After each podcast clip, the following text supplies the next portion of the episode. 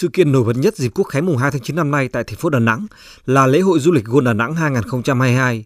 Đây là lần đầu tiên thành phố Đà Nẵng đăng cai một sự kiện gôn tầm cỡ quốc tế diễn ra từ ngày 28 tháng 8 đến ngày mùng 2 tháng 9, thu hút hơn 100 tay gôn của 17 quốc gia, vùng lãnh thổ tham gia. Sự kiện này góp phần thúc đẩy sự phục hồi cho ngành du lịch thành phố biển Đà Nẵng. Trong dịp lễ, Sở Văn hóa Thể thao thành phố Đà Nẵng cũng tổ chức giải đua thuyền sailing vô địch trẻ quốc gia và giải súp các câu lạc bộ toàn quốc năm 2022.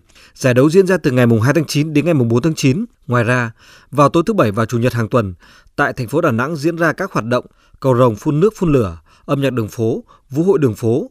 Các đơn vị nghệ thuật như nhà hát tuồng Nguyễn Huyền Dĩnh, nhà hát Trưng Vương, Bảo tàng Đà Nẵng cũng tổ chức nhiều hoạt động văn hóa, văn nghệ, tạo điểm nhấn phục vụ người dân, khách du lịch trong những ngày nghỉ lễ. Ông Nguyễn Trọng Thao, Phó Giám đốc Sở Văn hóa Thể thao thành phố Đà Nẵng cho biết.